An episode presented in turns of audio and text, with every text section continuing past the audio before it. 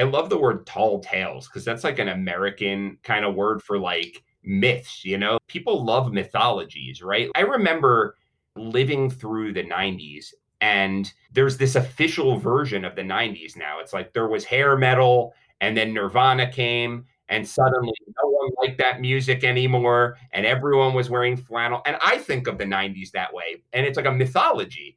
I think it's a kind of theatricality, and, and, that is a hype principle theatricality and drama. And I think oh, it's a form of creating new myths. This is Show Your Business Who's Boss. Listen in on behind the scenes, unfiltered conversations with my favorite business owner friends who take charge and make their businesses work for them. Don't just be your own boss, show your business who's boss. I'm Pia Silva. On today's episode, I am excited to have fellow marketer, owner of marketing company Microfame Media, and now about to be published author, business badass Michael F. Schein. I always love getting together with Michael because he's such a creative thinker. He's an artist at heart, and yet he has this marketer's mind. And he's just one of those people who's genuinely curious and interested in ideas and books. And so I just always walk away with new inspiration and new info when I talk to him. So I know you're going to enjoy this conversation. And we're here to celebrate his new book, which is coming out in just a few days on January 12th with McGraw Hill. It's called The Hype Handbook 12 indispensable success secrets from the world's greatest propagandists, self promoters, cult leaders, mischief makers, and boundary breakers. What a title. Love that. We're going to chat about some of these propaganda success secrets, how one of them got Michael kicked off of Forbes, but it got him great press. And we're going to chat about his journey to actually getting a traditional publishing deal, which anyone who is wondering whether to self publish or pitch for publishers is going to want to hear. So buckle up. Here we go. Hello, Michael F. Schein. Welcome to the show. It's been a long time. It has, unfortunately. I know. Uh, last time I spoke to you, last time, I mean, last time we had a real meaty conversation, you were shopping around for an agent. Was it, I don't know if it was an agent or a publisher actually, but you were shopping this book around. Yeah, it's it's been a journey, so it could have been either. This is my third agent, actually. Oh my gosh. Yeah. Well, tell us a little bit about that. Like let's start there because I think everyone wants to know what this what this book journey is like. You you have a book coming out. Actually, back up. You have a book coming out. When is it coming out? So it is coming out uh, on January 12th, 2021. Thankfully not in 2020 for various Fresh reasons. Start. Yeah. Yes. Okay. And congratulations. Thank very, you. very exciting. So, wh- like, what happened? How, how did you get here? So, the book is called The Hype Handbook. And when I had the idea for it, it was like a eureka moment. And I was sure that the world wanted this book. Like it was, it was a no-brainer to me that this thing would find a publisher because it was such a brilliant idea, right? So I was basically looking at all of these unconventional promoters, you know, uh, propaganda artists and old rock band managers and hip hop managers before it became professional and cult leaders and extracting from all of these really unconventional people how they get people in large numbers to do what they want and how to apply that ethically. So and in the beginning it seemed pretty good. I, I, I right away got an agent and a, a, real agent. And that's something that a lot of writers have trouble with you know from a big agency. And how'd you get the agent? I i i, I cold pitched you know? I mean oh, believe it or not I, I made a list of 45 names and cold pitched. I think it helped that one of the clients of my company is the Medici Group, whose founder is Frans Johansson, who wrote The Medici Effect. And this agency represents Frans. So I mentioned that in, in the email. But you know, you can't cold pitch an editor for for the most part, but you can cold pitch agents, right? Isn't but that how they get a lot of their clients? They do. They do. Okay. Um, not editors. They get them through agents. What I so so yeah. I mean, but it's hard to get an agent, right? And and a lot of writers go years and years and years without getting an agent. I got one pretty quickly, so I was counting the advance money in my head. I mean, I, I was like, great. I, I, went out for drinks. Wait, question. Okay, but yeah. you let's back up because you had a an Inc column, a column on Inc for a long time. You have a Forbes column right? You've yep. been writing I assume all of this was in your proposal. So you you've built like what kind of stuff did you say in this proposal to get their attention? Yeah, so so it's interesting because I think in I worked really hard on the book, but I think in some ways I worked harder on the proposal because it's about 60 pages long. I've rewritten it 3 times for different agents. Yeah, I mean, I think the first page as with most things is the most important. I had to in a very short time hook them into this idea because they'll put it mm-hmm. down if they don't get past the first page. Yeah, I mean, the fact that I own a marketing agency, I, I think is no small, you know. I would think that's a slam dunk, like in and of itself. the yeah i mean that that that's a big one. You know i talked about you, you, basically make a case. It's a business plan for a book and you have to show your writing. So i had to write a chapter or two right? I mean they want to know that you're a good writer right? Uh-huh. to write the whole book but you do have to show that you have a good voice and that, that people like to read this book, right? So anyway, I, I, I sent it to this guy, and he was like what I always expected. You know, I wanted to be a writer my whole life. I never wanted to own a business. I love owning a business now, but it all came out of my writing. So I mean, I mm-hmm. remember seeing like Misery, the movie, you know, and I like Stephen King a lot, and how the agent would take him to dinner at like this nice restaurant. And that was just like always appealing to me. That whole like agent client relationship. So that's what happened. This guy took me to dinner and to lunch at a nice place and the whole deal, you know. He was like really a literary guy, which I thought was cool because I'm kind of in my heart a literary guy and I don't get to express that a lot.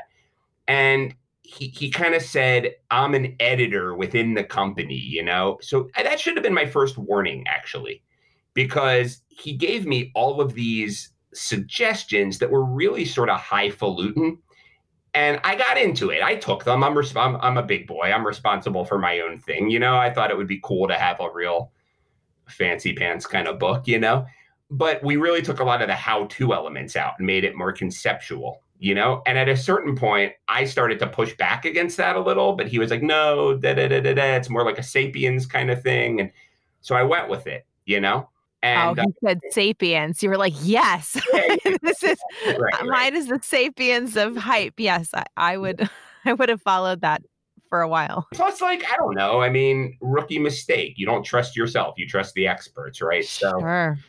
I did this thing. It became more like this exploration of hype. And I sent it out. And so I would get things like this guy's voice is good, but it doesn't have enough positive takeaways this guy's it's a great concept, but it doesn't have enough takeaway, you know, like how to. And and the guy basically came back to me and said, well, some people said that it didn't have enough how to. Some people said that it had too much how to. And I was like, said that it didn't. Nobody said it had too much except you on my earlier draft. Yeah. Right. So, and what I realized about the agent thing was, and a great agent can be vital. And now I have a great agent, but eh, the the agent thing is weird. It's almost like a, a bit of a hustle because editors only take books from agents. Agents get 15%. And once when they say, sorry, role, sorry, I'm gonna cut you off. When you say editors, are you talking about publishers? Yeah, yeah acquisition editors. Okay. Okay. So an editor, an executive editor, like like an acquisitions editor who also edits your book, not proofreads it, not copies edit it, right. but makes conceptual changes. It's their project. So you mm-hmm. want like a good they buy they have to sell it to the sales team, whatever. But what I realized was he basically went through his like 16 contacts that he thought the book was good for, and then basically said, ah, mm, we, we didn't make it happen. Now, my impression was that an agent should be your agent, like go out and like, you know, like Brian Epstein for the Beatles, you know, like, like make the, the thing happen but they get 15% and it's just like a gateway thing you know so that was it he stopped he literally stopped returning my my emails which was like literally like it was very unprofessional like he stopped returning yeah. my i'm not going to say who, who the guy is you know no but, but that's not cool It was very weird. So I got this really, really disappointed. But being the the self starter I am after like whatever, I was like, okay, I'm gonna do it the how to version now, the way I always wanted to, and blah blah. So I rewrote the entire proposal, and it took a long time, and pitched it again, and I found an even better agent who had big best selling like self help business type books, right? And I, I, don't have much bad to say about this guy, except for the fact that he pitched it to his 17 people. Two basically said they wanted it, but then they couldn't get the sales team to buy it, you know?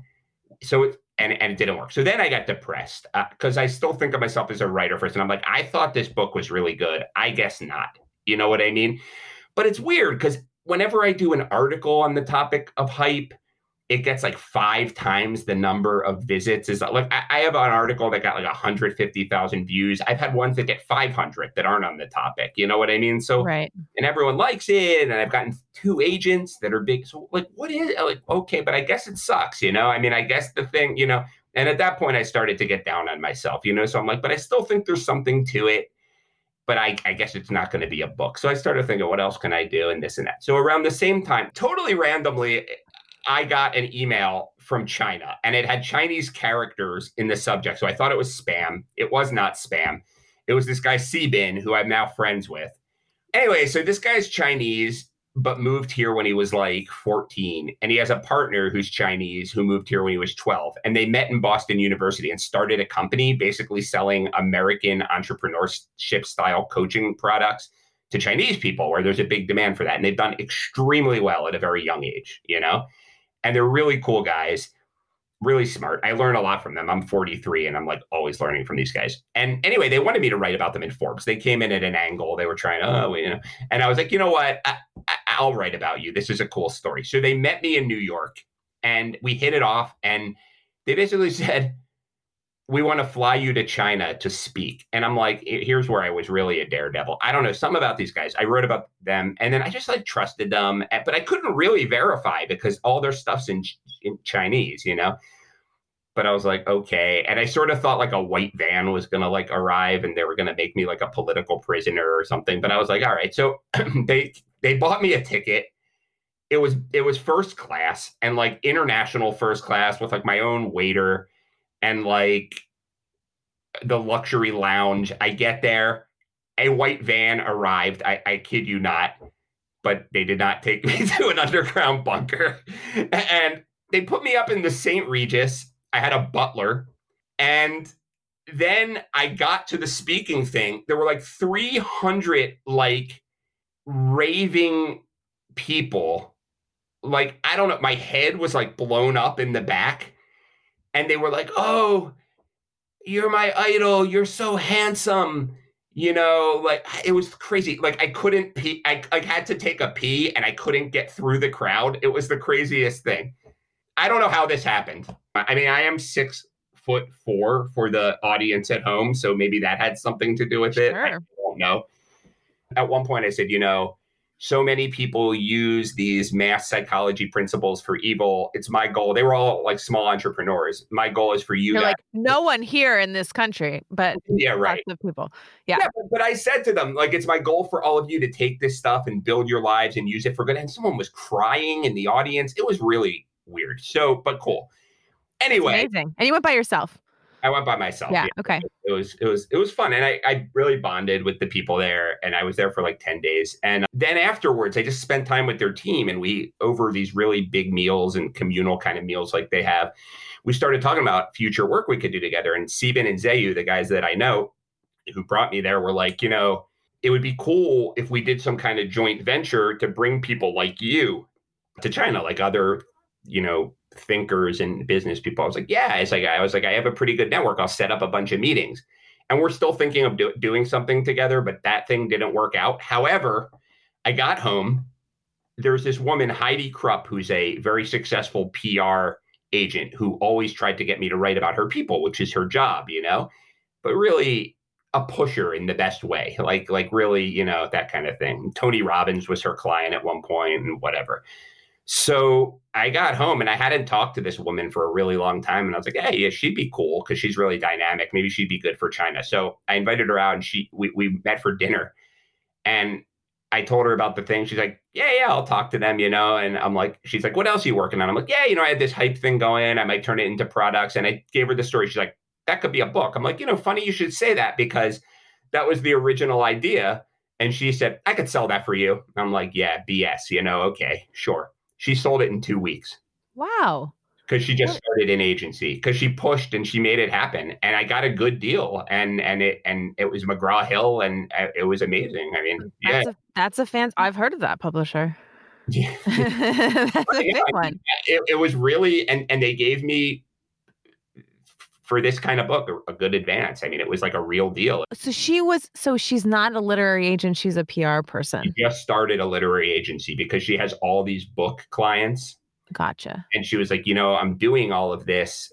Let me start a, an agency. And she had done like one deal before me, but all, but like all of her, all of her, the vast majority of her clients are like professional experts. You know, Tony Robbins being the the prime example, and they all have books. Yeah, so like she's just so- i just realized at that point sometimes you just need a pusher you know what i mean i mean you don't need the literary conversations and all this yeah Well, well, not just that. I mean, your whole story is demonstrating, of course, it's not getting the agent, it's the right agent who's going to pitch it just like anything. Because as much as your first page is the difference between a potential agent reading on or not, their first page or whatever that is, pitching it to the sales team or the publishers or whoever they're pitching it to is also like that. So if they're not great at that, it's going to fall on deaf ears. Yeah, you're 100% right. And I think a lot of these agents, even the ones who are successful, they rest on their laurels. It's just that they Mm. have this network and they're playing this numbers game where they get a bunch of, you know, it's a supply and demand thing. All these writers are so hungry to work with them. And then they just throw it out to their 18 people. And if it gets picked up, awesome. And if not, no big deal for them. you need someone who's up and coming but has had a few good hits or like you know who's got a pretty good network but isn't quite over the hill tired of this world yet and is still hungry to make a name for themselves you got to find people in that sweet spot yeah, I think that's right. I also think that in addition to that, it, it, it uh, for me, I got seduced by all the the razzmatazz. Like they wrote my name on the blackboard, this like fancy blackboard they had. Welcome, Michael F. Schein. You know this and that. And I Wait, lo- who the one of the earlier agents. You know, oh, oh gotcha oh the, the fancy dinner yeah, Yeah. they had like fiction books that I recognized there, and it was it was cool. Whereas like Heidi, she's an agent. Like you don't need deep conversations. You need a, hu- a hustler, someone who yeah you know, yeah, Yeah, yeah, yeah. Well, and also you did get her at a sweet spot because she is this sounds like a really uh, well-known and connected PR person starting a literary agency. So she's is looking to get some books picked up. You bring up a good point. I wonder if there's some way to like, you know, just in li- there's like a life lesson in this that if you can kind of find people who are really strong in one area and make trying to make it happen in another area, that's like a worthwhile thing to keep in mind. Mm, next book called Get Them in the Shift." yeah, can't say that too fast though. You might get certain podcasts. Yeah, Not this podcast. right. Yeah, I mean, it's actually funny. It, it it is an interesting parallel story to a lot of people that I run into, and you probably do too. Although you probably run into them a little bit later.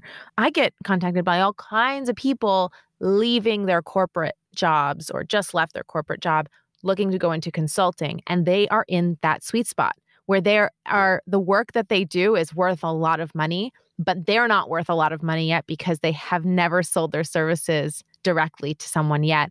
And, you know, sometimes I have to break the news to them, even though I'm all about premium pricing. I'm like, those first few clients, unless you have already worked with them and they really trust you, you're probably not going to get those premium prices initially. And that's okay. You got to like do that little bit of hustle in the beginning to just build your little business.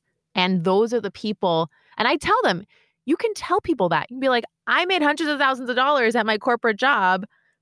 And you're going to get all that experience but i am like starting this business and that's the opportunity for you and that's get them in the shift. Get get them in the shift. your next book i mean I sounds like it. I've seen this yeah. all over you know more about this than me i would well, I'm so excited that you, it was so serendipitous that you bumped into this woman and mentioned your book. Also, by the way, another a life lesson, a side note life lesson there is if you're doing something like you want to get a book, you got to be telling everybody you're talking to. You you know, you never know. I don't like the whole networking principle of you never know who knows who as a reason to go have coffee with everyone. But if you're already having coffee with someone, tell them about your book because who knows who they know. It is part of a reason to have coffee with people. I mean, just, you know, it's it's I mean, not that you should be using people, but like you know, the novel in the drawer stays in the drawer. You know what I mean? Like, yeah. and life is all serendipitous encounters. We take it out as as being such a small world, but it's not a small world. That's how stuff happens. I mean, every story of someone who made it big. You know, I hear I hear these stories about these people who said, "Yeah, if this and this thing didn't happen, I'm such a lucky person." And they're lucky, but they were out in the scene. They were making it happen. They weren't just mm-hmm. like around. Yes. A little yeah. hard to do right now, unfortunately, but yeah. yeah. Well, and yet most of the stuff, well, I wouldn't say most, but a lot of the stuff that you help your clients do to build their microfame at Microfame Media is online. And there's ways to do serendipitous, have serendipitous encounters online. You just have to be a little more thoughtful than when you're out in a physical scene, you know? Yes. So let's talk about this book. Let's do it. like five years ago, six years ago, I wrote an article this was before Donald Trump was on the scene in any political way. I wrote an article and I titled it, Did Donald Trump have sex with an Argentinian prostitute oh, in 1986? Yeah, and and then the article was like, I don't know, but it got your attention, right? like, and then I forget exactly what it was, but it was like, you know, disrupt people's thinking. And and I think you wrote back and were like, Have you read Ryan Holiday's book? Oh, now I'm forgetting it. Was it Trust Me I'm Lying, maybe? Trust Me I'm Lying. And I said, Hell yeah, that's why I wrote that article. so you picked up on it. And and so I'm bringing that story up because dot dot dot when you years later told me about your hype book, I thought of that book. So I don't know if that started uh, if that's part of your journey, but I know you like that book. I liked that book. There's a lot of great principles in it. So tell us a little bit about that book and and is it this irreverent trust me, I'm lying kind of approach, but building on it, or what is it? Yeah, I mean, there, there, there's no doubt that that book was was certainly one of many inspirations and a big inspiration. I mean, this book, eh, the, I guess the difference, one of the many differences, is that Ryan Holiday is really, really talking from the perspective of he was this media wonderkind kind of bad boy when he was young, making, you know, really playing the media, and he was exposing how that happened, right? And I found that fascinating and amazing. Where this book departs a little is that I said to myself, okay, I've used some of these techniques. However, what if I looked at all of the people or many of the people who have used these techniques and strategies from different fields, you know, and are there unifying principles? Can they be distilled out? Or are people just all over the map? In which case, there's no book. And then what if I tested some of them in my practice? So I actually include Ryan Holiday in the book, but I look at horrible people like cult leaders that and and and people like that, even Charles Manson, and then I look at Martin Luther King and Warren Buffett and Aimee Semple McPherson, who was kind of in between. She was a celebrity preacher, like the first celebrity preacher.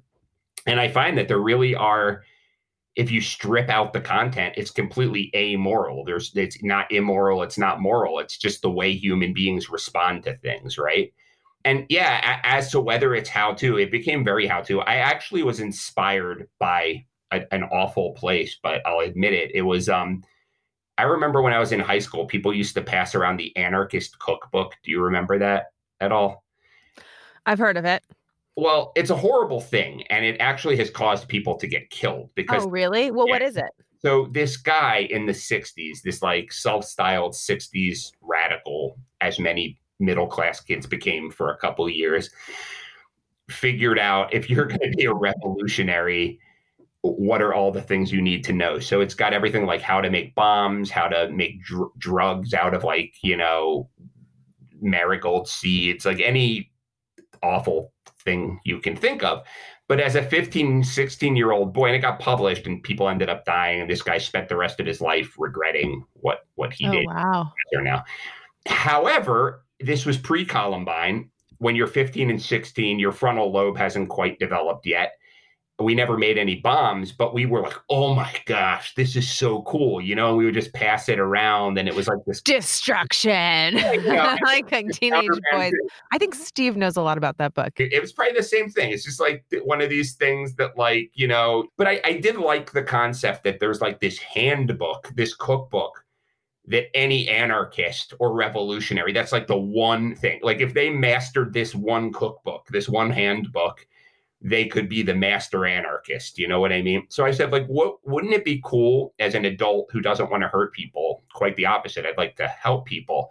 Wouldn't it be cool if there was kind of a benevolent cookbook? Like if you wanted to, or handbook, if you wanted to do, if you really studied this thing, that you could promote and generate benevolent mischief and huge amounts of attention and huge amounts of interest around your ideas and do mm. it and to do that, you can't just look at the traditional marketers and salespeople because that's they're not the best. I mean, they, they you know, they're they're they're there's stuff you can learn, but also they do things the safe way, right? But mm Barry did not, and he doesn't love it. himself as a marketer, but he's a great marketer. So anyway, that's where it mm-hmm. came from. That is so cool. I love that concept. Yeah, yeah and you're looking at the outsiders who are not going the traditional route and how they got massive followings, attention.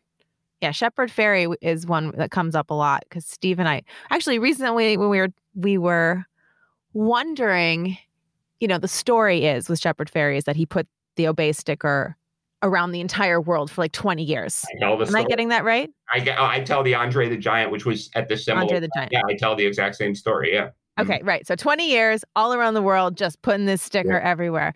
But the other day we were, um, he comes up a lot in our conversations. the other day we were talking, we were like, you know, I wonder if that is a story that he embellished or generate. Like he could have also embellished and generated it and put and strategically gone to major cities like because I, I think about it we look at you know we see a big graffiti there's a big graffiti uh, you know in our view of our living room you know a couple blocks away it says like texas Get, green, greener texas i actually don't even know what it says i'm staring at it constantly but it it i noticed that it's like advertising you know i see this all the time. So whenever i see that tag somewhere else i'm like oh that guy you know it's so fa- it's like feels very famous and that's what he did too. He he just put his stuff everywhere so at a certain point it was ubiquitous. And so we were just wondering, I wonder how much of that story is what he did.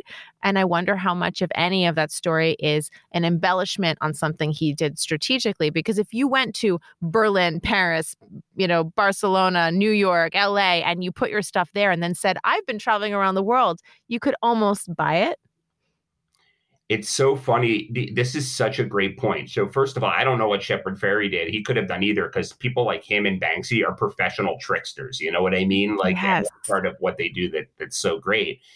And I think the other thing you're saying, you actually just deconstructed a hype principle. I mean, this idea of manufacturing mm. momentum. So, it, it really, this happens all the time. So, like Andrew Loog Oldham, who I talk about a lot, he was the Rolling Stones' first manager and he basically created the Rolling Stones. I mean, they were like a middle class bunch of guys, actually less tough than the Beatles, and he turned them into like the bad boys. Of, you know, funny, cool. yeah, yeah. Well, one of the things he would do, and this was before the internet, so but he he he would call all the people he knew and pack a club in London, which is London. It's it's one of the cities you're talking about and he would get all the good looking girls to come to the front of the stage and whatever and he would take a picture and then he would send to all his press contacts he would do it in like london and one other city and then send out this is a phenomenon across the country look at these crowds and then it would become a phenomenon across mm. the hmm. country but they had played like two gigs or something I love it. yeah. And that's the kind of stuff that back then had even more power or a lot more power than it does now but the principle still the principle, stands. you just have to change your approach right i mean the in some ways the internet makes it easier in some ways it makes it harder mm. which is also why the rolling stones could become famous famous whereas now you can pick a niche and do the same tactics you know my daughter's 10 years old and she doesn't know who movie stars are but she knows that her favorite star is this young woman ld shadow lady who is a Minecraft YouTuber and like to the point where she wants to go to England and see this person. So this person, you don't know who she do you know who she is? No, I, I don't. My mom doesn't know who she is, you know, but she's a superstar to my daughter, right? So that's the difference. It's so much easier to get lost now, but if you carve out like a certain niche, you can do a lot of the same things and kind of blow up in that niche. And that's why your company is called Microfame Media. I, I, that is true, but but I am fascinated by the idea. I mean, I think it's the secret to to you you can do hype in this thing I call hype, but it's really hard to get famous famous now. Right, and who needs and who needs it? Famous, yeah, you don't need it. You know, yeah. I, re- I remember uh, reading somewhere that Michael Jackson, first of all, his level of fame is is unattainable now, but also it was kind of of right. a moment that it was even possible. Like, yes, like yes i'm not taking anything away from his you know incredible talent and all these different ways but the, the the world isn't able to put one celebrity up to that level of fame today the way that it did in the 80s there's no one. I mean I, I, I yeah. mean there's fame. People are famous. I mean beyonce is old already but she's famous but people think, I mean, nowhere near as old, but she, as famous as she is, she's nowhere near as famous as Michael Jackson. Everybody, you know, he was the biggest star yeah. in the world. Yeah. Yeah. She's pretty famous, though. She's really famous. But also, yeah, you're right. I mean, how old is she? 40? I think she's, I think she's like 38. Is there anyone? She's pretty famous, so that she's a yeah. Is there any? But you know what? You're right because there are probably little old ladies in a cottage in Britain that don't know who she is, and I don't think that would be possible with Michael Jackson. No, and the far the farther you go back, yeah, the more it was like the right. Beatles, Marilyn Monroe, yeah, yeah, right. Or, or you think about the Beatles, like Michael Jackson. I was seven years old when he was in his prime, and I was obsessed with him. You know, he was like the most famous person in the world. But now going back and talking to older people, if you were in like the punk or metal scene, you, you didn't like Michael Jackson. You knew right. who he, he was. was. pop. Right. Whereas like in the 60s, where like there weren't even different kinds of radio stations, it was like top 40 and classical and like three television channels. Like everyone liked the Beatles. And not everyone, right. but they were like inescapable. Right. It, like the farther back you go in the mass media era, the more, the less kind of dispersed it is. Although my dad always mentions how his parents were like, What is that music? like they listened to yeah, Frank Sinatra yeah, and they didn't like, I mean, they still knew who they were though. They still knew who they were. They knew who they were. Yeah, I guess old people didn't. I mean, there's still always going to be famous people. I mean, Harry Potter blew up in a way that no one, there, there are always going to be phenomena. You know mm-hmm. what I mm-hmm. mean? I think it's a plus. I mean, I think it's amazing yeah. that this woman, LDShadowLady, is extremely, extremely successful and even famous and admired in her niche. And she's a really sweet, I mean, she's not hurting the youth. She's not, she's like doing cool stuff, building Minecraft stuff, you know, whatever. Millions of views, you know, she doesn't have to be recognizable everywhere she goes. Well, there's kind of an opportunity there as well that you maybe someone like her you get all the benefits of the fame without all the drawbacks. That's really true. I think that's really true. Yeah because you don't you don't have your dinner interrupted wherever you go. I mean again i, I should have steve inter- interviewing you because he's so he i mean we talk about this stuff a lot but he is much more fascinated, goes down the rabbit holes on these topics than I do. And art show that he did the art and you and you put it together, right? That was all about sort of deconstructing fame and everything. Oh yeah, it's still. Ha- I mean, it's still going on. That brand is still alive and well, and is continues to evolve. Yeah. I mean, it's called Sellout. It's called hashtag yeah, Sellout. I thought that was a very cool idea. I thought so too. I, th- I mean, it's still, um, you know, the the idea behind it is putting it to the forefront. This idea of selling art and how a lot of people poo poo that and think that it's somehow icky, especially artists, which I'm sure you can relate to that feeling because you're an artist at heart. But actually, in the act of making selling the one of the core principles of the art, you actually become like the least, like the most authentic version because you are being upfront about it.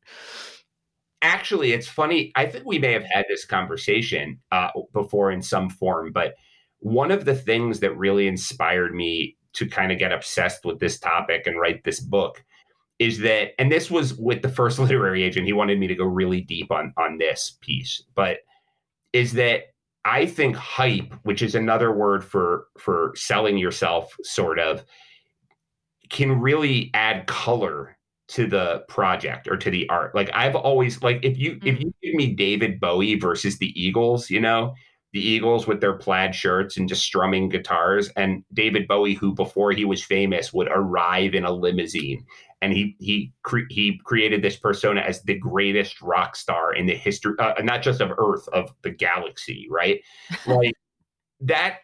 Right, That's really branding. Cool. Or like Warhol. I mean, like it, yes, or the Sex Pistols, where he the manager would come out and say this is a giant scam we're here to sell products and they named their tour filthy lucre you know like, like oh I think God, I, I think that there's, I don't know, when the marketing and the art are one and the same, or the marketing and the project are one and the same. I think that adds color to it. I don't think it has to be a negative at all. No, but I think a lot of people, if you're not thinking about it, see it as a negative because they're not looking at the layers beneath it, which truly is that that is part of the art. Right. The hype I, yeah, is part right. of the art. Right. I think most people. I think. I think it's. I just remember um, when I used to work in the uh, Brooklyn writer space, which is this writing community in Brooklyn where you can just write if you're a serious writer. There's this woman there who will go unnamed, who has since become a published novelist, writes these very artistic books, and whose husband has a lot of money and a very, very, very, very commercial and non-artistic field, which allows her to write books, which there's nothing wrong with, except for the at, at all, except for the fact that when she asked me what I do, and I started telling her at the time I did copywriting and content marketing, it's like, well, there is kind of a problem with that, isn't there? That you're using your, you know, writing in order to da da da, you know. In order to what? To to like push product and you know. Oh you know, oh. Yeah, oh gosh. Oh, she's a purist. Statement. Yeah, right. That that's what I mean, right? Yeah. You know, you know that because you know this idea that an article isn't a real article. It's for sales purposes and thought leadership. And I was like, well, let me explain. And then she like retreated into her cave to write her her novels. Right. And, and I was like, easy for you to say. you know? Yeah, sure. Like, that's nice. I mean, you, you can sell yeah. four copies, and and I think they own a building in Brooklyn or something. And right. Yeah. Yeah, it's really easy to be a purist when someone else is footing the bill. yeah. So, or and, you, and there's nothing or. really nothing wrong with that. Couples help each other out. I don't have a problem. Absolutely, yeah. but to but to then judge someone who is also making a living off of it so is just showing, yeah, kind of a, a limited thinking. And then sometimes the stuff that was pure 50 years later is considered really bloated and pretentious and the stuff that was totally commercial that was derided at the time is considered awesome like the Monkees, like everyone loves the Monkees now like they have like critical acclaim you know but that Do was they? I love the Monkees. Everyone likes them. I mean, they've been covered by everybody. I mean, who doesn't yeah. like the Monkees, you know? Yeah. But at the time, I don't know, I'm sure there was some like electric strawberry psychedelic explosion band that was like considered really high class while the Monkees were well, know, weren't they uh, for the show? Totally for the show. Yeah, they, they were, for the show. Okay, okay. Yeah, I mean, yeah, it was just a product. I mean, yeah. Yeah, and that, I mean, and and isn't that doesn't that bring up fun conversations about what you know? Some people will say, "Oh, that's inauthentic. It was put together for this TV show. It's all commercialization." It's like, well, at what point does it just be you know? If the music is good, what does good. it matter? What do you care? Yeah but some people are really purist about that. Obviously, we talk about purists a lot around here. Also, considering we have a brand called hashtag sell. yeah, like that though. Honestly, like when I was 15, they teach you that in art school. The punk thing. Yeah. I used to like all the like pump up the jam and whatever hit music, and I like purged all that music from my CD collection. You Not know, cool. Can't oh, have people seeing that in your CD collection. Right. Yeah, but that's just that's right, right, right. And you know what else you are kind of alluding to that I really like. Actually, tell me if this is a hype principle. Um, your story about David Bowie, these also become those tall tales, those fables that help promote the fame of the story or enti- of the person or the entity. That's something else. I- I've actually been telling Steve, like, there are, so actually, so here's what happened last year there was a Greenpoint Open Gallery in our neighborhood. They do it every year. Open Studios, Greenpoint Open Studios. And w- the woman organizing it was on TV talking about it, some local station, and they asked about it and one of the things she mentioned was Steve Steve hides these mini paintings in the neighborhood. No, that's cool. And she mentioned it. It was one of the three things she mentioned. There's hun- hundreds of artists involved in this. And, you know, afterwards, we were like, it's because it was a clear, easy story to share and it was very memorable. And I bet you, I don't think she was strategizing about that. I think when they asked her, it was like one of the first things that came to her mind. Right. And and so I've been talking to him about that because I'm like, you need those stories. Like, do you know? Do you remember that artist? I think his name is Hirschfeld. He does those drawings of famous people, their line drawings. Oh, I know who that is. Yeah, yeah, yeah. yeah. Okay, you know how in every drawing, his daughter's name Nina is somewhere written in it. Didn't know. Do that. you know that? Okay. No. Well, my mom told me that. I, I remember I was maybe like eight years old. We were at Universal Studios and they had like Lucille Ball and stuff in a Hirschfeld. And she told me that about the Nina. And every time I see one, I like have to go find the name Nina. I and it's like so true. planting this stuff. Yeah. It just gives you it, it like I mean, we've been trying to dissect this for years. I think it it gives the viewer like kind of like an insider opportunity. It gives them like a like a story and a framework to really hold on to that person and like make it theirs. I I think you're so right, and I love the word tall tales because that's like an American kind of word for like myths. You know, like I, I think of it as like people love mythologies, right? Like like I remember since we're talking about music, like living through the '90s, and there's this official version of the '90s now. It's like there was hair metal, and then Nirvana came, and suddenly no one liked that music anymore and everyone was wearing flannel and i think of the 90s that way and it's like a mythology and then when i like sit back and i'm like you know that's not really true i mean there were still hair metal bands after nirvana and a lot of people like the grateful dead and rap music and like like you so it's like i'm using music because that's what we're Mhm. talking about but it's like i think it's a kind of theatricality like that's why they used to have theater in ancient greece and, and i talk about that is a hype principle theatricality and drama and i think Oh, it's yeah. a form of creating new myths like if you can cast yourself as part of a myth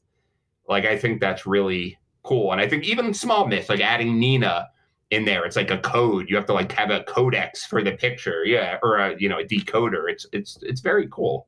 Well, it's it's something that I've observed over the years watching people buy Steve's paintings because I can I notice that especially if you like his art and you want a piece. Well, now you're looking at all the pieces trying to find the one that's for you. So you got to find something to to connect with because there's usually yes, people will buy something because they like it, but you know, when you're paying thousands of dollars for a painting, usually you want to have some sort of connection. I remember this one time we had a client in the office. We did a brand up, and then at the end of it, he bought one of the paintings because he's sitting in the studio the whole time looking at all this art. And then, you know, which has worked a couple of times. He's funny because he doesn't really fancy himself knowing about art. He owns a general construction company, but there was a painting that had some of that construction in the forefront because there's always construction in New York City. And I think it had like a yellow cone or something. And he like literally said that. He's like, I like that one because it's got some construction. yeah, I mean, right? It has to speak to how many people do you think are in? I, I'm really fascinated. We're going really off topic now. I'm going to take us off topic, but who cares? Like, how many people do you think? Like, how is taste constructed? Like, I think about my tastes, and I have pretty strong tastes, and I wonder, like, are, is there any human being in the world who like just looks at like a painting and is like, I like this painting because of its pure color and form? Like, I feel like it's always connected to something subconsciously, even if it's not as overt as construction. Like, I like this kind of like collage art, like Hannah Höch and everything. And I mm. don't know if I like it because it reminds me of the zines I used to look at, or if it's because I like that whole Weimar Berlin thing, or if I just like the way it looks. Like I can't separate the two. I, I think as it's such a good question and and it, an impossible one to answer because of course taste is is influenced by everything that's happened up until then. I mean, I I think of that guy, that famous guy who does all the mall art you know, that like really there's a guy who made millions off of his mall art because I think what his name? Britto. I don't know. He's this Miami guy, Britto. He's like the the poor man's Keith Haring. I don't know. no, no, no. These are like paintings of like little cottages and like little forest with oh, some yeah. some sunset, and they're very they're very like pink and like that you hang green. on room wall. Yes, like yeah. a cheap motel, and I think it became like a uh, in all the malls, a franchise. Huh. these paintings, and they're so ugly. like these paintings are so hideous. But are they? Like they're just little cottages with, you know, it, of course I think they're hideous because they look cheap to me. But of course plenty of people like them and if you so my my point is of course your taste is based on yeah, all, all, the influences and what you've been told is is what you like and don't like yeah. what's good and what's not good and you know of course you can't you can't possibly the only thing uh, we always wonder is like did people always stare at sunsets like did people always think sunsets were beautiful yeah, like is there a person on earth there might be people who don't care but i don't know if there's anyone who like sees a sunset and is like oh that's pretty ugly right You know, I dislike that. yeah. Unless maybe you like fell on your head looking at a sunset. like this show. I've been doing a lot of podcasts lately, and they're all great, but they're always about you know they, this is like more of like a conversation sitting around talking about cool stuff. I like this. That's what that's what i like to do. Catch up you with know? people i like who have interesting things to say. I like it a lot. Cool.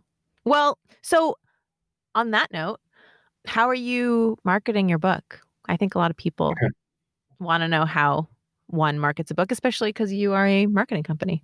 That's a very good question. So I, am going all out with the strategies that I've done for clients all this time, and doing it for my favorite client, which is is myself. Uh, uh, you know, I always start with general principles, and then I do little experiments, and some of them fail, and I abandon those pretty quickly.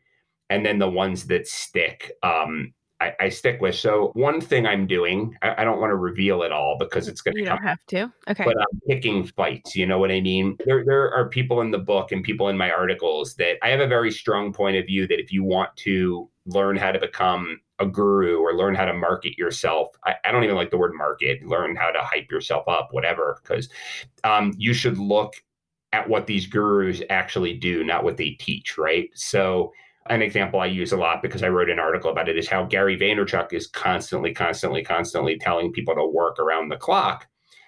And all of his fans are doing that.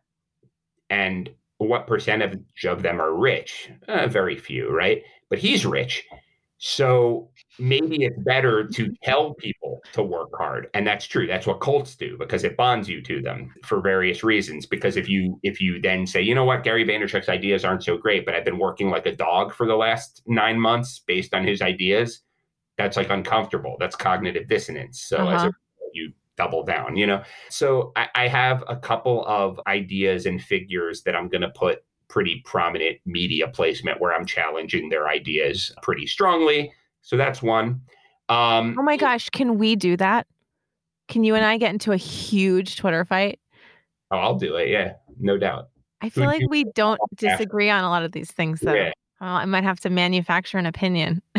or figure out someone you really do. You like? Uh, do you like Tony Robbins? Oh no, I meant me and you. Oh, oh, against you. Oh yeah, yeah totally And only the people listening to this podcast yeah. will know that it's totally placed. Yeah, yeah. We'll take that offline, as they say in the corporate world. Let's take that offline.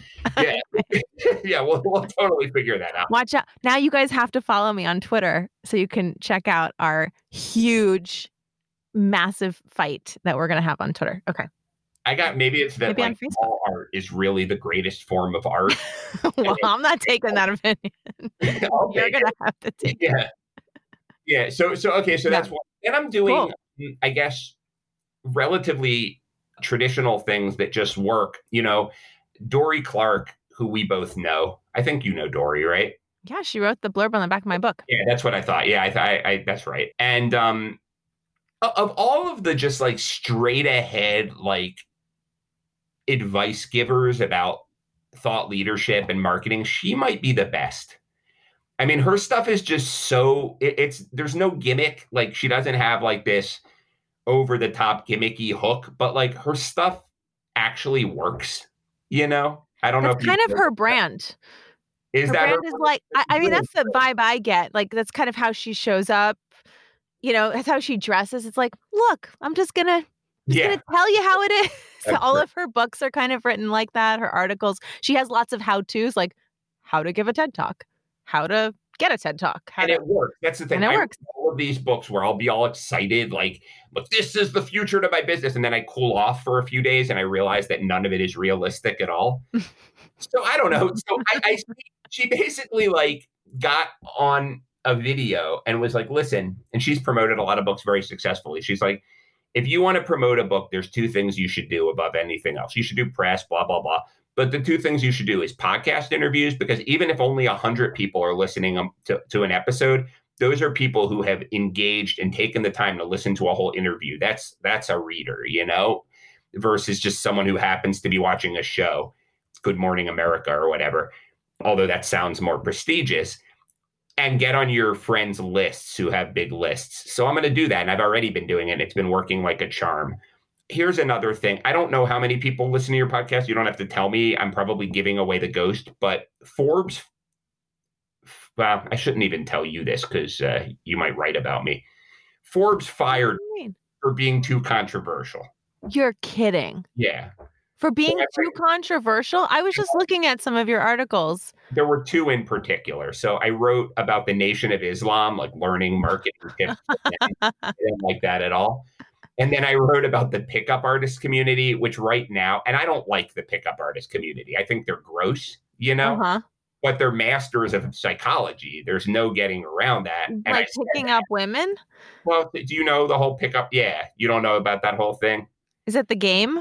Yeah, the game. The game. Okay. Yeah, yeah, and that was a whole community. And and and Okay. not only is it gross in general, it's especially not of this moment. You know, like yeah, I was it- gonna say that's from back when I was friends with someone I'm not friends with anymore. it was like 15, 20 years ago. yeah, like Yeah. every young undersexed male read that book. Oh, this right? was a female. This is a female friend who Oh, wanted really? to know. Yeah, and then we would go Yeah. out and she'd be like, "They read it."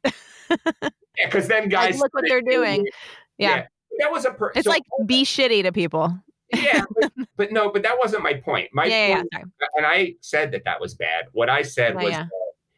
they they talk about some things that are just human, like emotional reg- regulation. Like there's this guy Mystery who basically gets all these guys. The guys who come to a How to Pick Up Girls seminar are not usually comfortable with women naturally. So he basically said to them, "Listen, when you approach women in a bar." You're going to feel shy. You're going to feel weird. You're going to feel uncomfortable. He's like, you got to detach from those emotions and think of them as a pebble in your shoe. And what I what I what I took from that is not that you should use that to pick up women, is that if someone used this hype handbook that I wrote as the anarchist cookbook, they could take over the world. I could take over the world. Why do I not own the world? Because I get my, my emotions get in the way. Mm. I, I it, you know, and and the different the reason I think bad people often are so good at this is because they're sociopaths and they don't. Yeah. They look at people as have no shame. You know, yeah, exactly. Have no. Yeah. But you need to combat some of that. Not Mhm. that you don't have shame, but you have to regulate your emotions a little bit. But anyway, I wrote these articles. They were not pleased. They cut my thing. So I was They didn't even say anything. They just cut they it. They, they said Oh, and you but- said, "Well, I'm not taking it down." Did they take it down? Can we read them? Yeah, they took them down. They wrote the oh, first. Oh, they, they wrote the first one about the Nation of Islam, and they told me that I showed very poor judgment. I was like, okay, but that's what I do. I'm not trying to be a jerk. I mean, these are the topics I'm interested. Yeah, yeah, absolutely.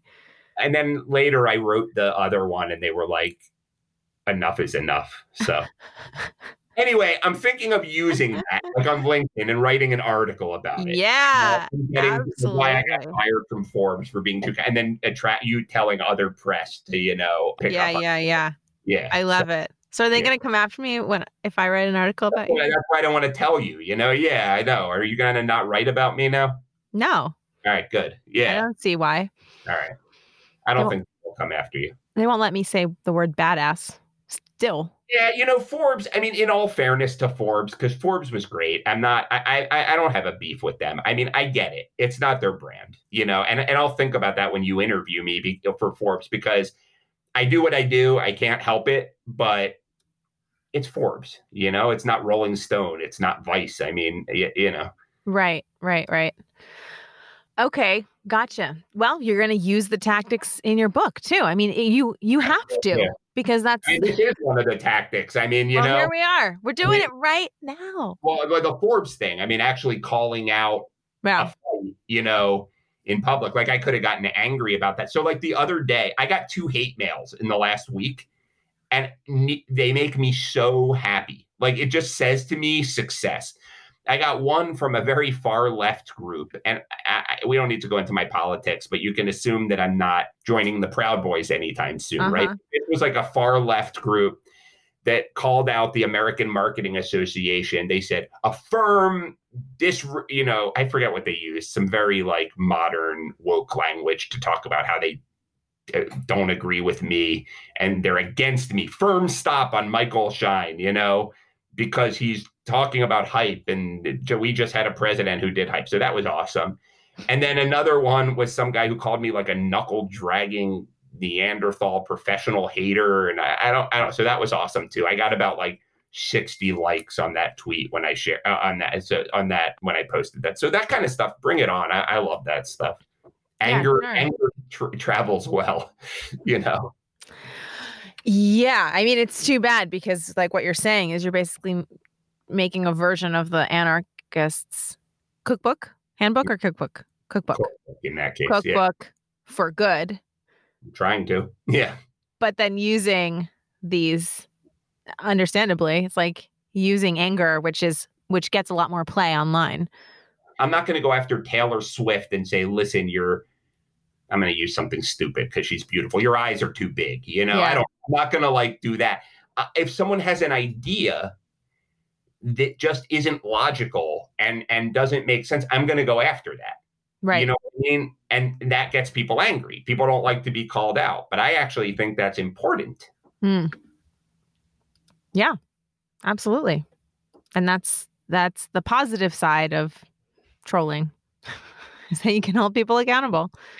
Like for example jordan peterson the other day who i'm not a fan of you know I don't hate as much as other people, but I'm not a fan. P- apparently, a, that's sto- a whole other conversation. But yeah, yeah, I, I, don't know enough about him, but he annoys me. But that's not logical, and I don't know his work really. Mm-hmm. But something came out about how the staff at Penn, at whatever his publishing house is, cried because they didn't want to publish his book. Okay, so some woman writes on there what's getting lost in this story is that Jordan Peterson is a very bad person. Now, that may be true. I just don't know. But that's a bold claim. He's a very bad person. I mean, Hitler is a very bad person. So he's a very bad person, period. Yeah. So I I do not know Jordan Peterson's work very well. And I'm really not a fan. But what evidence do you have that he's a very bad person? And people went crazy. I, I got 20,000 views on this tweet Wow. Because and and the he's very bad because he says that women and men should be separated. Da, da, da. And if you look at the clip, he he doesn't say that. He says something you might disagree. He doesn't say women and men should be separated. Like you know, so mm-hmm. like there's this anger that comes up around pure questioning and pure disagreement. Yeah. And why I don't think that's good for society, you can use it, you know, to get attention. Yeah. Well, I think it's safe to say that any anything that can have a a powerful effect can be used for good and bad, no matter Correct. what it is. And so there's kind of a there's always an opportunity when something is wielded for bad to use it in the in the positive way. Right. But unfortunately, it's just as true that you can create something or do something that's used for good and somebody can take it and use it for bad it's it's i mean you know atomic energy is used for power and for right. blowing up cities. I mean right. it's the article i never wrote during the four years of trump was what we can all learn from trump because trump has a badass brand. I'm not saying i like trump but he is clear mm. specific. He he's to, you know says no to everybody else only talks to his ideal clients like speaks the in their language. He's yeah. the best marketer in the world. I mean, he's, he's the best marketer. He, he took it all the way to the White House, and I didn't. And I didn't want to write that. I didn't write it because I I thought that it, too many people would not read it and then just make assumptions. Which I don't. I have never read Jordan Peterson's stuff. Yeah. I only know what I have heard from people. Um, someone specific in my family who reads a lot of stuff, but his position, not to get too off topic, but his his understanding of it is basically that this guy is really trying to turn people who are extremists. And the only way to do that is to speak in their language and well, to that, them. And he keeps saying awesome. Yeah. Right. And that's that's so I, you know, I haven't again, I haven't read it, so I really don't know, but that's my understanding from some people who have really read it and share more liberal views. But that's very hard because you if you don't take a stand in a certain direction, then people will assume you believe something else. But if you take that stand, then the people you're trying to convert won't listen to you.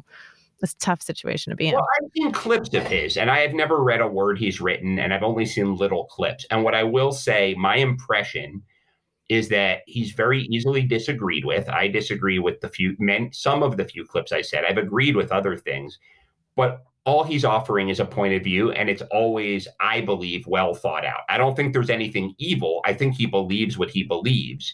Now, you might think it's harmful for society, and that's fair.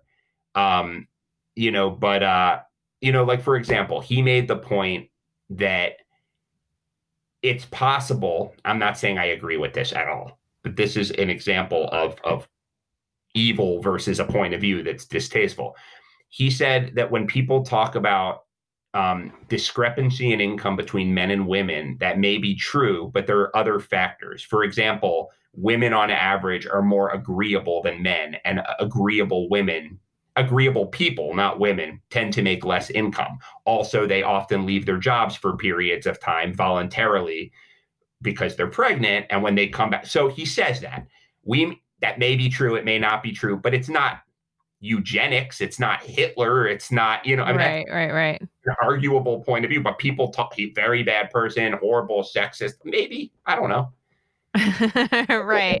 You know? right that can really get lo- lumped in with sexism. Right. Yeah meanwhile i have friends who are yeah on their second maternity leave in two years. I don't know. I, don't yeah, it happens, and you're. I'm kind of like, really? It's hard to stay on the same track when you take off time. I, I don't exactly, exactly, and yeah, yeah. It, it's more that the nuance is interesting to discuss, but right. there's not that much opportunity to discuss it if it's immediately labeled as one thing or another. That's my problem. That that's why I challenge that. I really yeah think sometimes I debate to learn, you know? Yeah. And the fact that we can't have a debate and we can't have a conversation because there are right points of view and wrong points of view, I, I don't think that's a good thing. I mean, I, I just, yeah. I agree. Well, I think that what's sometimes missing from those kinds of statements are, are just like some accuracy. You know, when you say men and women, you create these sweeping statements right, that right. are enraging. But when you say on average, on average more right. women take off time, of course they do. like men have more upper body strength than women. Men are better athletes. Right, right. I, I assure you that you know, I don't know, Steffi Graf is a far better athlete than I am. You know? But on average, men have more upper body strength than women, and anyone who disagrees with that is ridiculous. Yeah. Yeah. I mean, we we try to play the accuracy game in our house a lot because accuracy the breakdown of accuracy is where communication breaks down right like really good point the more accurate you can be the the less tense it is because when you're when you say things in generic sweeping statements it leaves opportunities for the listener to fill in the blanks I just had a revelation from what you said. I think what enrages people is that people who actually are secretly sexist or resentful use these arguments as an excuse to confirm their views. So they'll say, "Well, men are just uh, you know more nur- or less nurturing than women," you know, and and then they'll say, "Well, it's just true." And that makes people angry because they're not really trying to get at the truth. They're trying to yes confirm this this this view that they have. Whereas one thing I'll say about Jordan Peterson, I think his followers do that. I, again, I am not, please note, I am not saying I agree with him. I don't know agree with him. Okay. And in fact, it annoys me. His demeanor me too. Yeah. You know, but I've never heard him say anything without, you know, I, you know, I mean, there's things I dis uh, without, uh, he doesn't speak inaccurately. He, he might be wrong, Mm-hmm. But he won't just say men usually. He'll say mm-hmm. on average or, or whatever. Now, he does quote people like Carl Jung, who uh, on a regular basis, who I think has no scientific basis whatsoever, but that's a different story. But yeah. Gotcha. I love that accuracy thing. I think that's so true. Yeah, it's it's actually we started it because of my son, you know, toddler and it, we got it from one of these parenting books. Oh, really? Because yeah, I don't know if it said that specifically, but it was like it kind of came from well, just a, a whole host of ideas where, you know, we talk about like bottom shelf language and top shelf language you know like oh that's interesting oh that's good oh that's bad like these are such throwaway words what does what the fuck does that mean you know cool.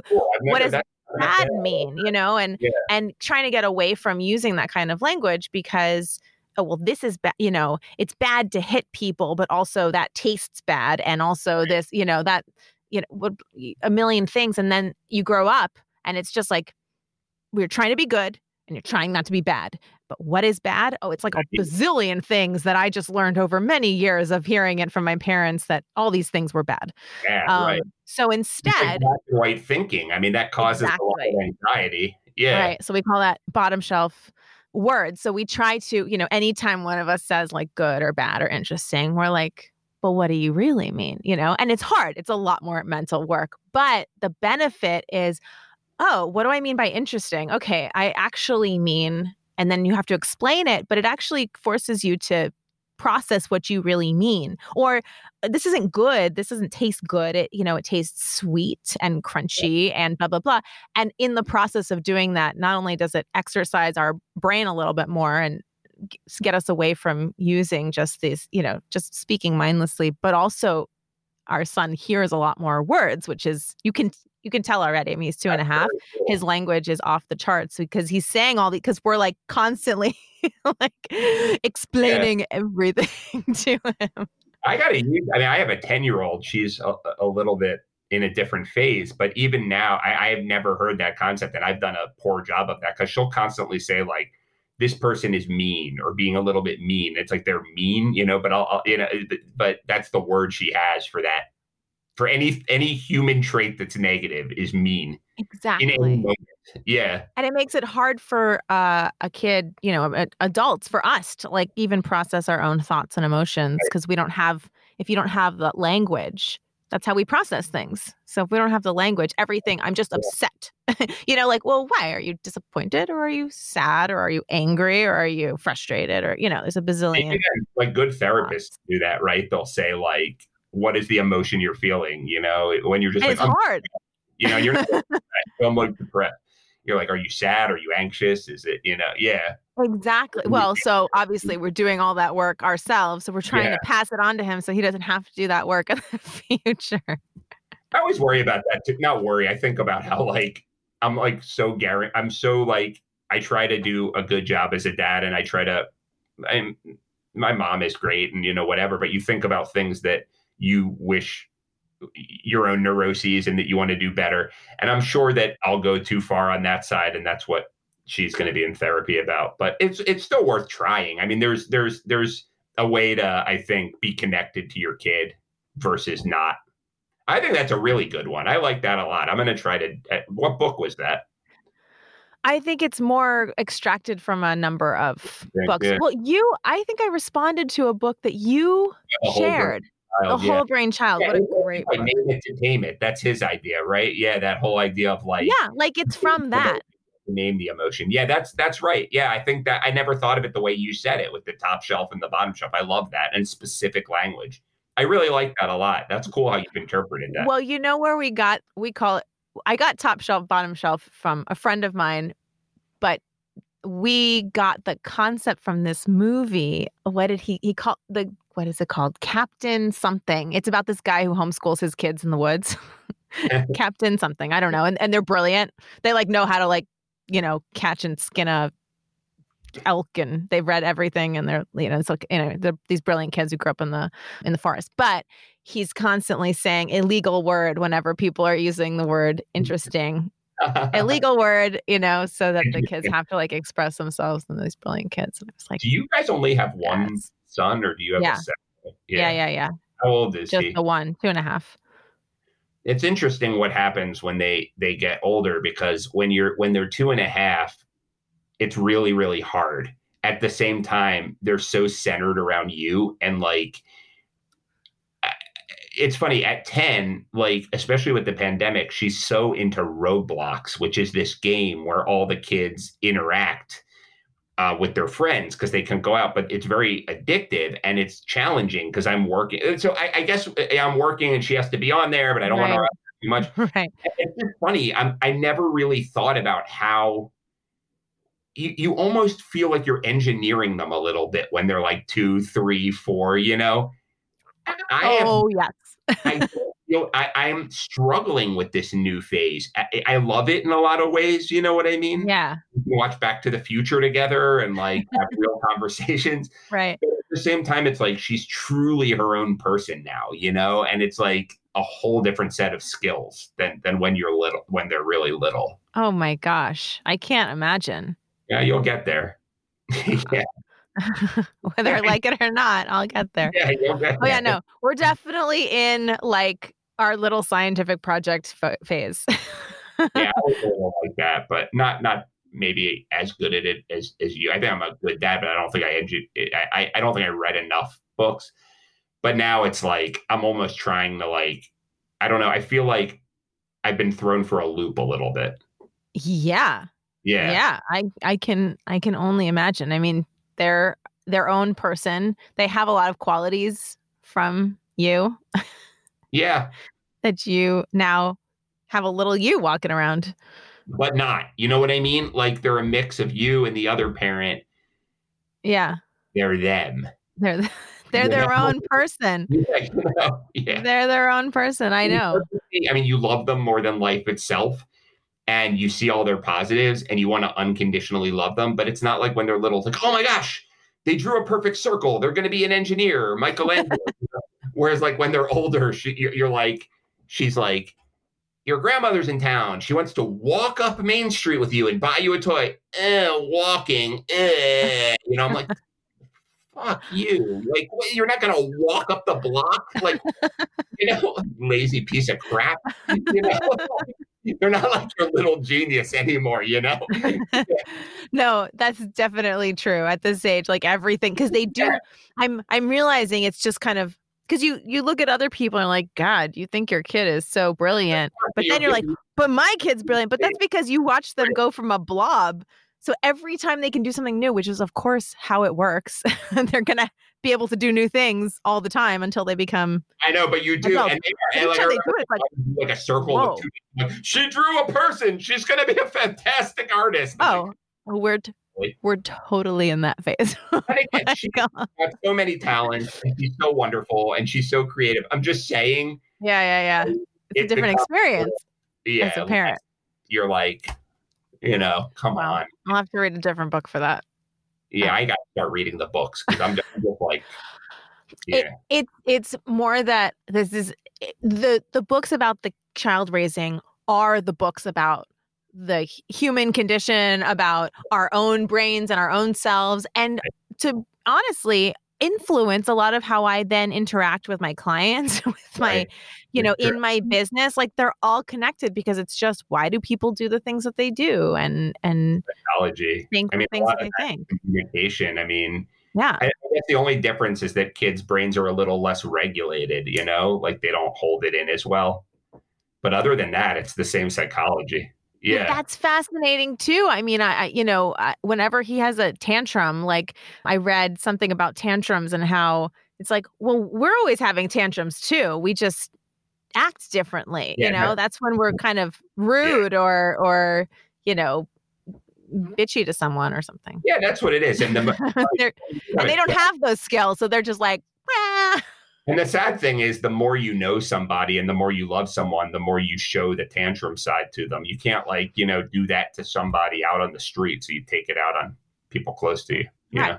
Exactly. And that's and that's all super useful information. I use that information when right. I deal with my clients, like quite mm-hmm. honestly, or when I'm writing about marketing or branding. Like I think it's all deeply related. Yeah. Mm-hmm. Yeah, we're going to teach this year. I'm almost positive we're going to teach people our process, our brand up process, how really? we work with clients.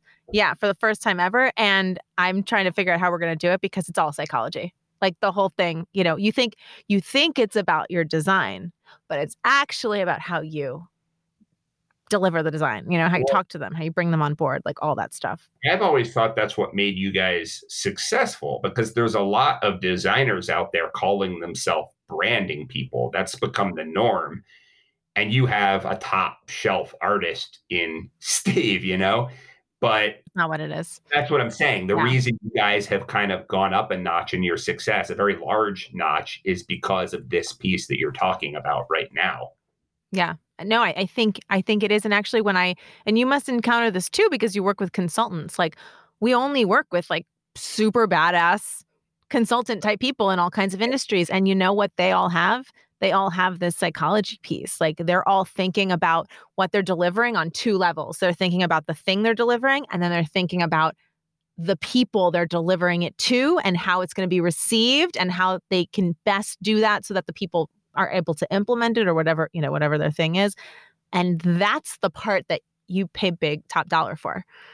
not even a question. Even that, if you don't know it. And people think of psychology as like almost this second piece, like it's separate from the rest of it. But I don't know.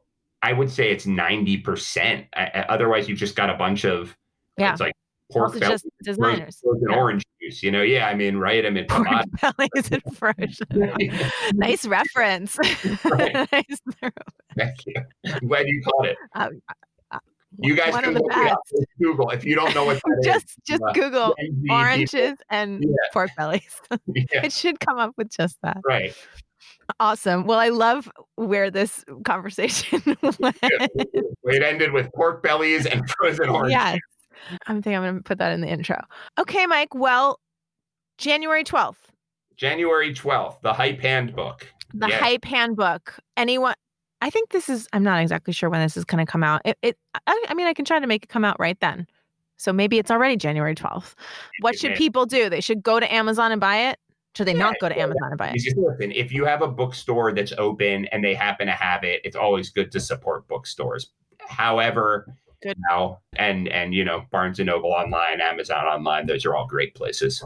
Cool. Well, I can't wait to read it. Thank you. Thank you thank you so much for coming on here and chatting with me. Uh, it's been a pleasure. This was one of my favorites. Thank you, Pia. Awesome. Talk to you soon. Well, I can't wait to read Michael's book. And if you can't either, then go pre order a copy at Michael F. Schein, C H E I N dot com. I will link to it in the show notes at piasilva.com backslash podcast. Remember, it's coming out on January 12th, so depending on when you're listening to this, it might already be out. And if you buy the book, and I promise he didn't ask me to say this, but as a fellow author, I feel it's my responsibility to say this. Um, go write a review on Amazon. Spread the review love because when you write your book someday, you're going to want people to take a minute and write you a review because it helps other people find the book. So put out that really good review business juju, okay? Also, if you know other entrepreneurs who are struggling to put their business in its place and could benefit from hanging out with us here, then please share this podcast with them. Hard work can only take you so far. It's how you show up in your business that really makes the difference. And to make sure that you don't miss an episode of Show Your Business Who's Boss, make sure to hit the subscribe button on your favorite podcast player. Taking inspiration from Michael today, I want you to think about a group or an organization or, yes, even a cult that you find repulsive, yet still seems to attract a ton of attention. And instead of focusing on what you don't like about it, go look at what they're doing that engages their audience and turns them into loyal, sometimes psychotically loyal fans. Any strategy that is used for bad can also be wielded for good.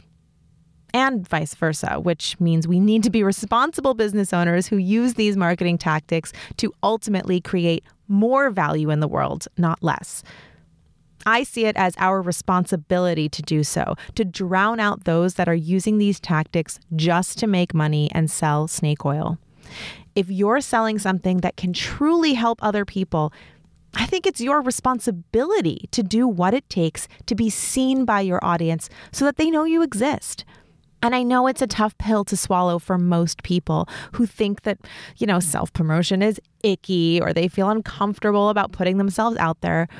But think about it this way if you don't embrace it, you're going to be stuck as the best kept secret.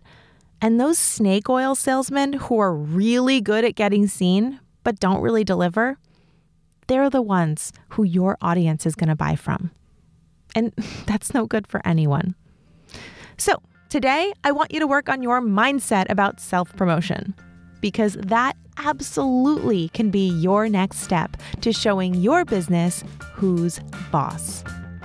Show Your Business Who's Boss is produced by Yellow House Media. Production coordinator is Sean McMullen. This episode is edited by Marty Seafeld. Production assistance by Kristen Runvik. Our theme music is Glass Prisms by Western Runners.